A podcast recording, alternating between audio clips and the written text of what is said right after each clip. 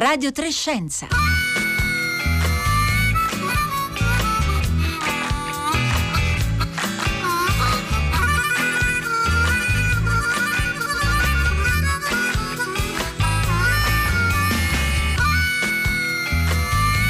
Buongiorno, buongiorno da Pietro Greco e benvenuti a Radio Trescenza.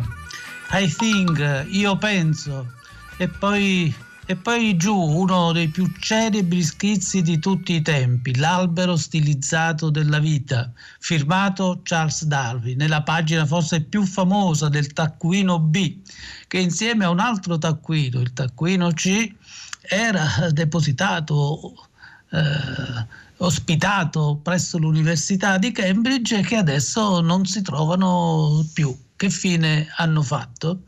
e questo lo scopriremo o cercheremo di scoprire, non abbiamo la, la risposta, ma cercheremo di, di, capire l'importanza di questi taccuini fra poco. Eh, intanto potete eh, segnarvi il numero 335 5634 296 per interloquire con la nostra redazione, ma prima di tutto, prima di tutto dobbiamo ricordare che questo è il quarantesimo anniversario della uccisione a New York, a Central Park, di John Lennon. A John Lennon Radio 3 dedica l'intera giornata e quindi ogni programma ha scelto una sua canzone e la nostra è un brano del 1973, Mind Games.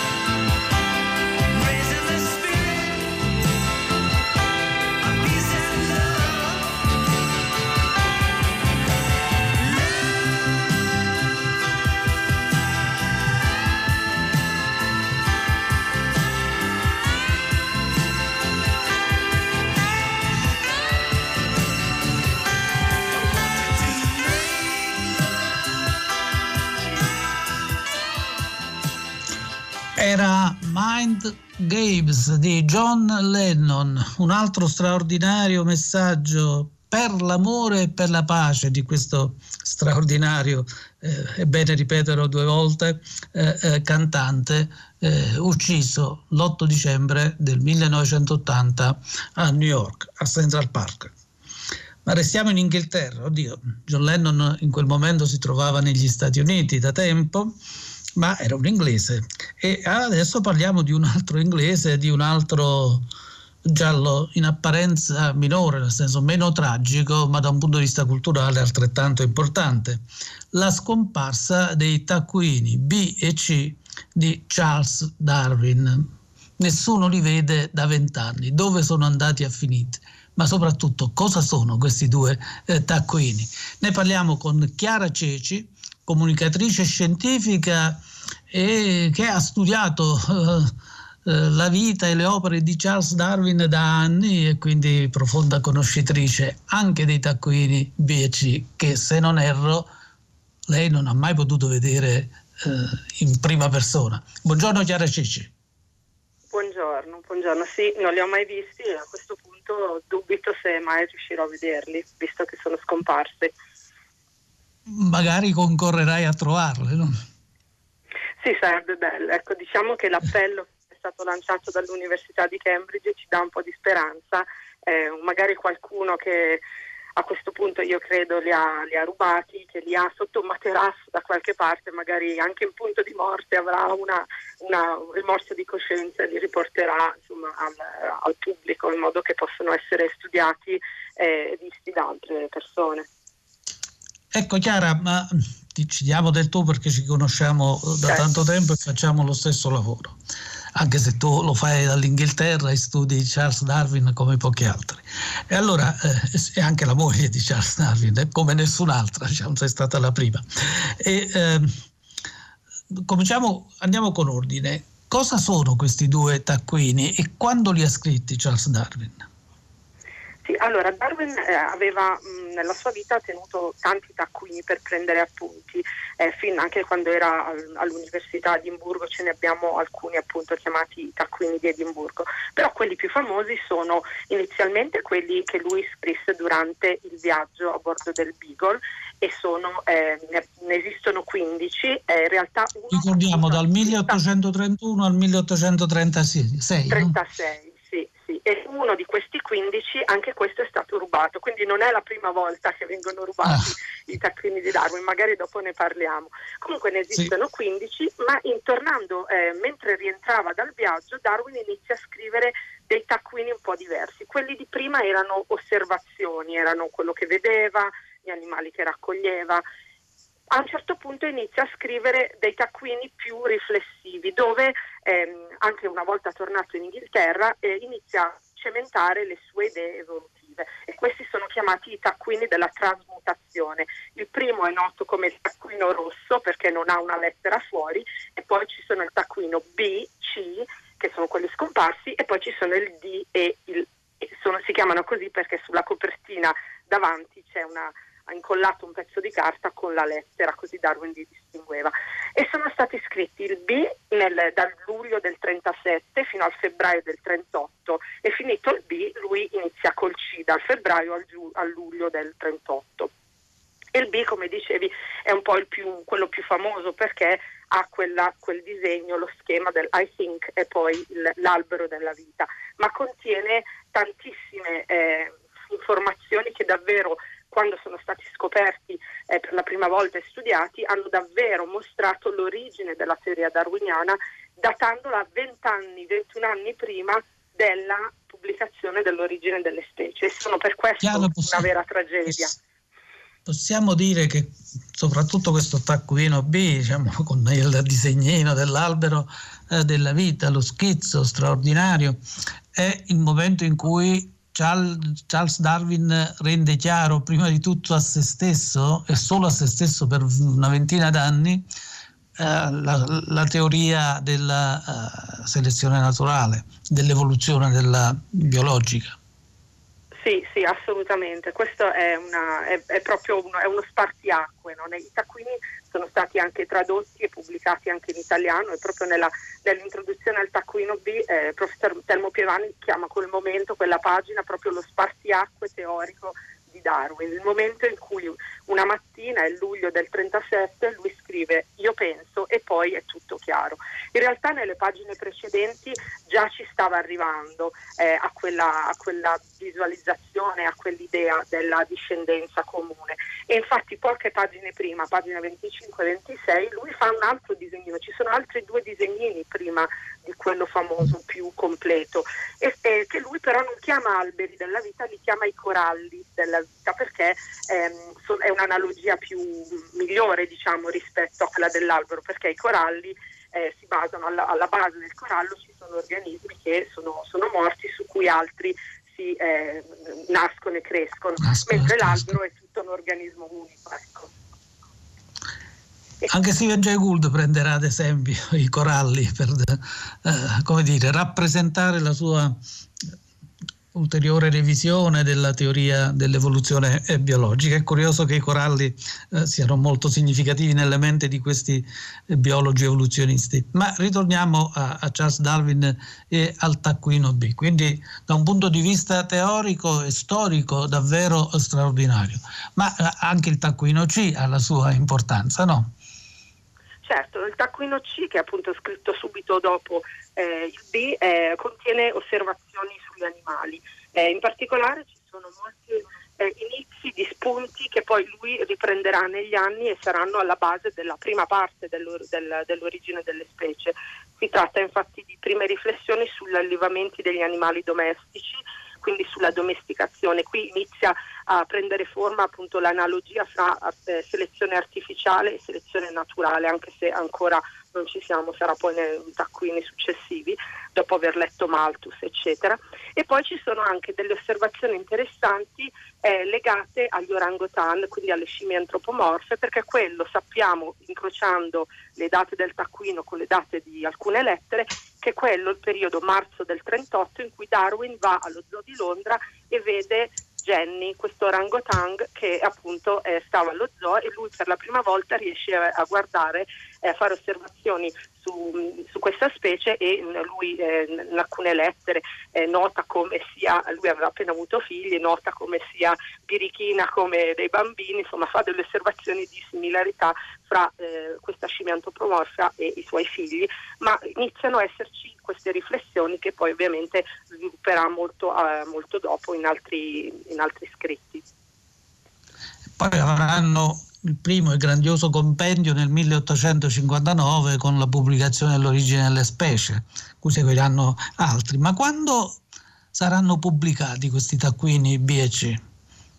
In inglese allora, e poi la... anche in italiano, molto di recente anche in italiano, no? Sì, sì. allora nel, negli anni 80 stata, sono stati ritrovati e poi sono stati curati e ehm, sono stati pubblicati in questa opera incredibile perché non, i taccuini di per sé non, non, hanno senso da leggere come un'opera pubblicata perché sono degli appunti, degli appunti presi eh, di una mente che pensa, no? pensiamo agli appunti che tutti noi possiamo prendere, non sono eh, fatti e finiti per essere pubblicati. Quindi i curatori hanno dovuto incrociare eh, un sacco di lettere di altri eh, scritti per capire di cosa Darwin sta parlando. Il fatto che lui fa commenti sull'orangutan, loro dicono ma perché proprio adesso? Poi vanno a vedere la lettera e scoprono che è quello il momento in cui eh, appunto aveva visto l'orangutan. Quindi c'è stato un lavoro di, incredibile di, sull'apparato testuale.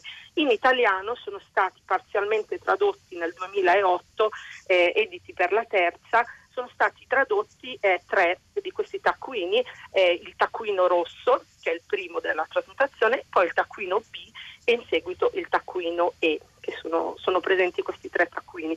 Quindi il B c'è anche tradotto in italiano ed è veramente interessantissimo, è uno specchio su, nella mente che pensa di Darwin e sono, eh, sono, fantastici perché poi soprattutto se pensiamo a quello prima, il taccuino rosso, noi sappiamo che Darwin più avanti con l'età riprende in mano i taccuini, si sa perché hanno fatto degli studi calligrafici e hanno visto che lui con la, con la sua calligrafia più anziana eh, ha commentato, ha scritto delle cose sulle pagine dove invece aveva annotato da giovane quei primi appunti. E sul taccuino rosso, nella, nella fattispecie, sul retro c'è una nota che appunto dice niente di importante, quasi rinnegando tutti quegli appunti che aveva scritto. Questo è interessante perché in, quella, in, quel momento in cui Darwin scrive niente di importante, più avanti con l'età non sappiamo esattamente quando l'ha scritto, lui ormai aveva sicuramente già pubblicato l'origine delle specie e aveva, aveva prodotto questa teoria con un cambiamento lento e graduale, con il meccanismo della selezione naturale. Negli appunti invece, nel taccuino rosso e anche poi nel taccuino, nel taccuino B, emerge una visione quasi più di, eh, di salto evolutivo. Lui parla, dice proprio l'evoluzione avviene per salti, che visione moderna, noi diciamo, aveva ragione, perché come Elvige Good ci hanno poi insegnato negli anni 70, c'è questa eh, visione per salti, non c'è co- sempre questa evoluzione lenta e graduale e Darwin già l'aveva ipotizzato, però poi lo rinnega più avanti La con rinnega, l'età, quindi sì. è veramente interessante come documento. Noi non l'avremmo mai saputa questa cosa se non avessimo avuto i taccuini. Sì, quindi sono straordinari per risalire diciamo, l'evoluzione del pensiero di Darwin sull'evoluzione, insomma, è davvero opere straordinarie. E poi a un certo punto, va bene, Darwin è morto e questi taccuini sono stati custoditi da chi?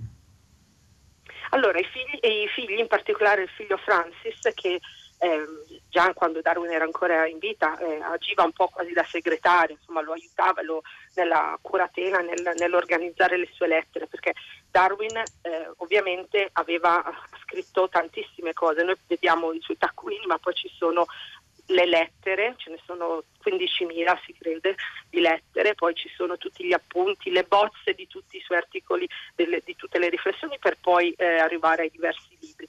E il figlio Francis eh, alla morte aveva raccolto tutte le lettere e gli scritti del padre, l'archivio scientifico diciamo, e l'aveva, ehm, l'aveva tutto organizzato. Alla morte del figlio eh, Francis la, nella famiglia eh, era rimasto tutto in famiglia. Nel 1942 la maggior parte di questa collezione venne data all'Università di Cambridge. La famiglia ehm, era mo- Allora, un molto attimo legata. solo Chiara, perché vogliamo rispondere ad un nostro ascoltatore impaziente Certo. che vuole sapere ma perché e come sono scomparsi. Allora ci stiamo Certo. arrivando pian piano. Ecco, sono aggiunti all'Università di Cambridge. Prego, prosegui. Sì, certo, sono arrivati all'Università di Cambridge, poi negli anni altri oggetti sono stati aggiunti a questa collezione, quindi eh, la famiglia, la famiglia Darwin, eh, ricordiamo Darwin ha avuto eh, dieci figli di cui sette sono sopravvissuti, insomma negli anni ci sono tantissimi discendenti e tutti loro, nel loro piccolo hanno ereditato varie cose. Quindi piano piano le collezioni si sono, ehm, si sono con- consolidate, diciamo. La maggior parte delle cose sta a Cambridge ancora oggi, La- poi ce n'è un'altra parte che sta a Down House, che è la casa museo dove Darwin ha vissuto, e poi sicuramente ci sono altre cose in giro per il mondo. La maggior parte però, dicevo, sta lì a Cambridge e quello che è successo, come chiede eh, la- la- l'ascoltatore, è che eh, loro hanno un archivio, hanno una parte nella, dei- nella zona dei manoscritti eh, dedicata a Darwin, hanno veramente tantissime cose, dicevo, le lettere, i suoi libri, appunti, bozze. Nel novembre del 2000 è successo che questi taccuini eh, sono stati portati fuori dalla biblioteca per essere fotografati. Normalmente questo processo avviene all'interno della biblioteca dove hanno una stanza apposta per la digitalizzazione e fotografia. In quel momento però erano in corso dei lavori e ehm, quindi c'era un edificio temporaneo lì adiacente alla biblioteca che ehm, era appunto stato adibito per fare questo, questa mh, fotografie che loro ehm, avevano, erano state richieste. Siamo nel novembre del 2000. Nel gennaio del 2001 un check di routine per controllare che ci fosse tutto, una specie di inventario, si sono accorti che i taccuini, questi due taccuini non erano sullo scaffale dove dovevano essere, quindi due mesi dopo, gennaio 2011. E da quel Quindi momento abbastan- non sono- subitissimo, non immediatamente, ma abbastanza presto, no?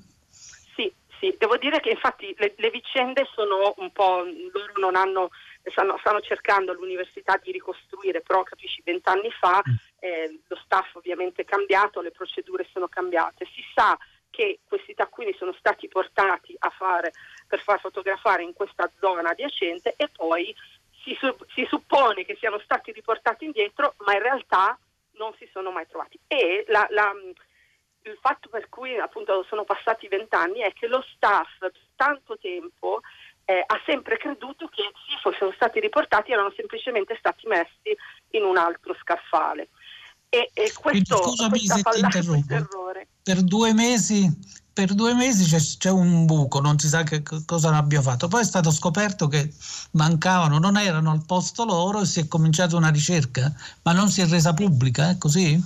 No, no, non l'hanno mai, non hanno re, non l'hanno mai resa pubblica questa cosa perché, come la, la, l'attuale direttrice della biblioteca ha detto, loro erano convinti che fossero lì semplicemente erano da qualche altra parte. La biblioteca è enorme e gli scaffali, ci sono chilometri e chilometri di scaffali.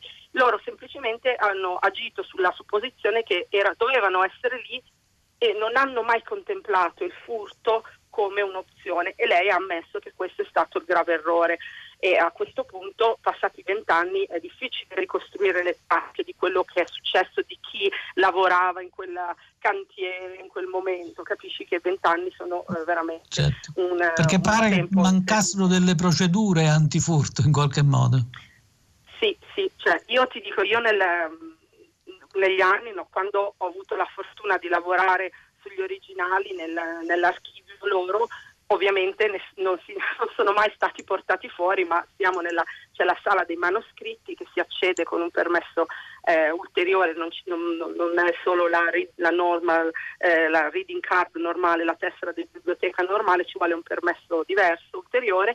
Una volta che sei dentro lì fai la richiesta e, eh, del, del, codice eh, corrispettivo al documento che vuoi, loro vanno a prenderlo e te lo portano eh, ma è, cioè, sei lì davanti a loro, ti guardano, non è che puoi, te lo puoi portare via, rimani, rimani lì nella stanza con loro. Eh, quindi la, la, procedura è stata, cioè, eh, per il prestito di osservazione di studio c'era anche allora, immagino.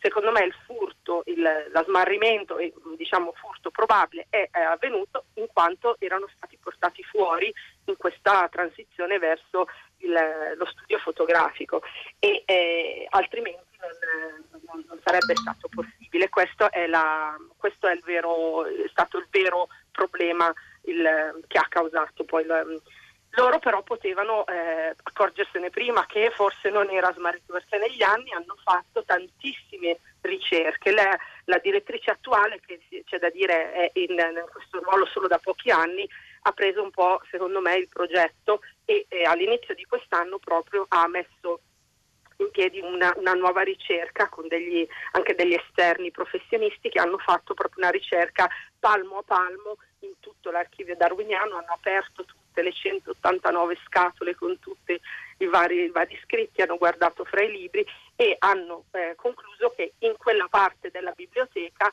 i taccuini non ci sono. Ora continueranno a cercare anche nel resto della biblioteca, però probabilità, dove si era già cercato negli anni, però le probabilità che siano lì sono praticamente nulle. Lei dice che sono, dobbiamo pensare che sono stati rubati e quell'assunzione che avevano fatto all'epoca che non era possibile fossero stati rubati ma che dovevano essere lì da qualche parte purtroppo era un'illusione adesso ci costa eh, il prezzo che paghiamo appunto è che non, non abbiamo più questi, eh, questi taccuini in originale. Quanto veemente è la polemica in Inghilterra, se c'è ovviamente per questa insomma, inaudita scomparsa dei taccuini?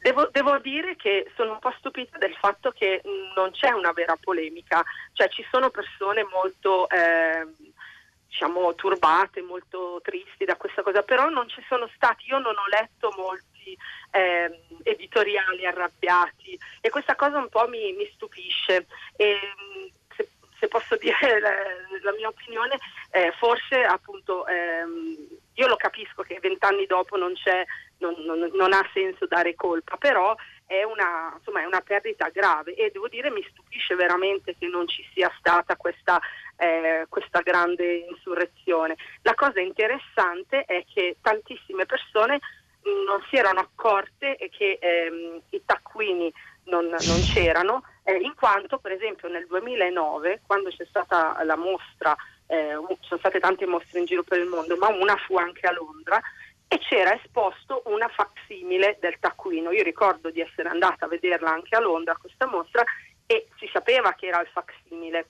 Anche nella mostra qua a Cambridge non c'era esposto il taccuino. Per me, devo dire, quello è stata un po' la conferma che non sapevano dove erano, perché quando nell'anno dell'anniversario 150 anni della morte, della pubblicazione dell'origine, 200 anni dalla nascita, tu non, non, non, non fai vedere l'originale del documento che ha iniziato tutta la teoria, c'è qualcosa sotto. Ecco, erano facsimile e, e nessuno se n'era accorto. Quando, infatti quello che ho visto è tanta gente che diceva ma come vent'anni? Io li ho visti a Londra e l'università ha detto no, quello era un facsimile, ha dovuto ammettere che non, pote- non possono averli visti perché sono vent'anni che non sanno dov'è. Chiara, ma tu hai mai chiesto di vedere gli originali? E cosa ti è stato di risposto? Que- no, di questi due devo dire mai, perché mm. eh, comunque i taccuini eh, sono, erano, esistono in scannerizzazione e tanti degli originali di Darwin eh, fragili, soprattutto eh, i taccuini, sono difficili da vedere perché ehm, appunto esistono la digitalizzazione, quindi la, la biblioteca ti, ti, risponde anche se tu richiedi qual è il motivo per cui tu vuoi vedere gli originali quando puoi studiarli scannerizzati ad alta definizione. Mi è successo di, eh, di, di aver studiato eh, altri taccuini, quelli del viaggio, quelli che sono a Down House, e poi eh, altri originali che appunto sono lì a Cambridge, eh, che però non, o non sono stati scannerizzati oppure nel caso dei diari della moglie di Darwin che volevo vedere di persona. Però per fare quello ho dovuto chiedere un permesso speci- speciale da parte della famiglia perché quelli sono scannerizzati, ma io li volevo vedere di persona per apprezzarne le dimensioni, i colori, eccetera. Eh, però eh, ho dovuto chiedere un permesso speciale alla famiglia, quindi eh, quei due lì, il C e il B non li ho mai visti, però c'è il, il taccuino rosso che è eh, appunto prima del, del, B, dove Darwin inizia a pensare, a avere queste, queste riflessioni eh, sulla base di quello che ha visto nel viaggio, eh, che è disponibile, si può vedere in esposizione a eh, Down House, l'ho visto poco più di un mese fa, quindi è lì, è assicurato, è quello giusto, quello originale, ed è, eh, Chiaro, ed è siamo, però a Down Siamo arrivati alla fine della nostra trasmissione, ti voglio leggere solo un messaggio, mi sembra molto bello, leggo per un tuo commento rapidissimo. Possiamo dire che Charles Darwin, il John Lennon, il Bob Dylan, il Fabrizio De André delle scienze umane, così, si, così ci leghiamo alla giornata odierna di Radio 3?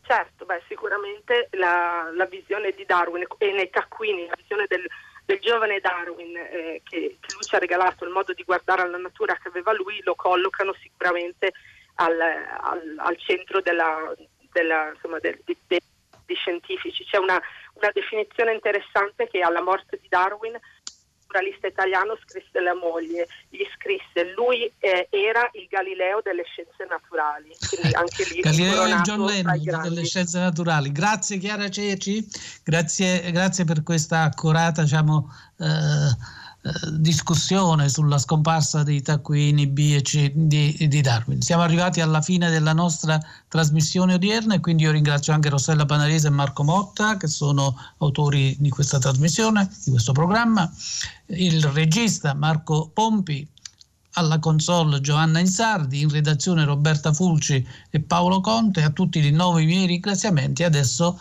la linea passa al concerto del mattino.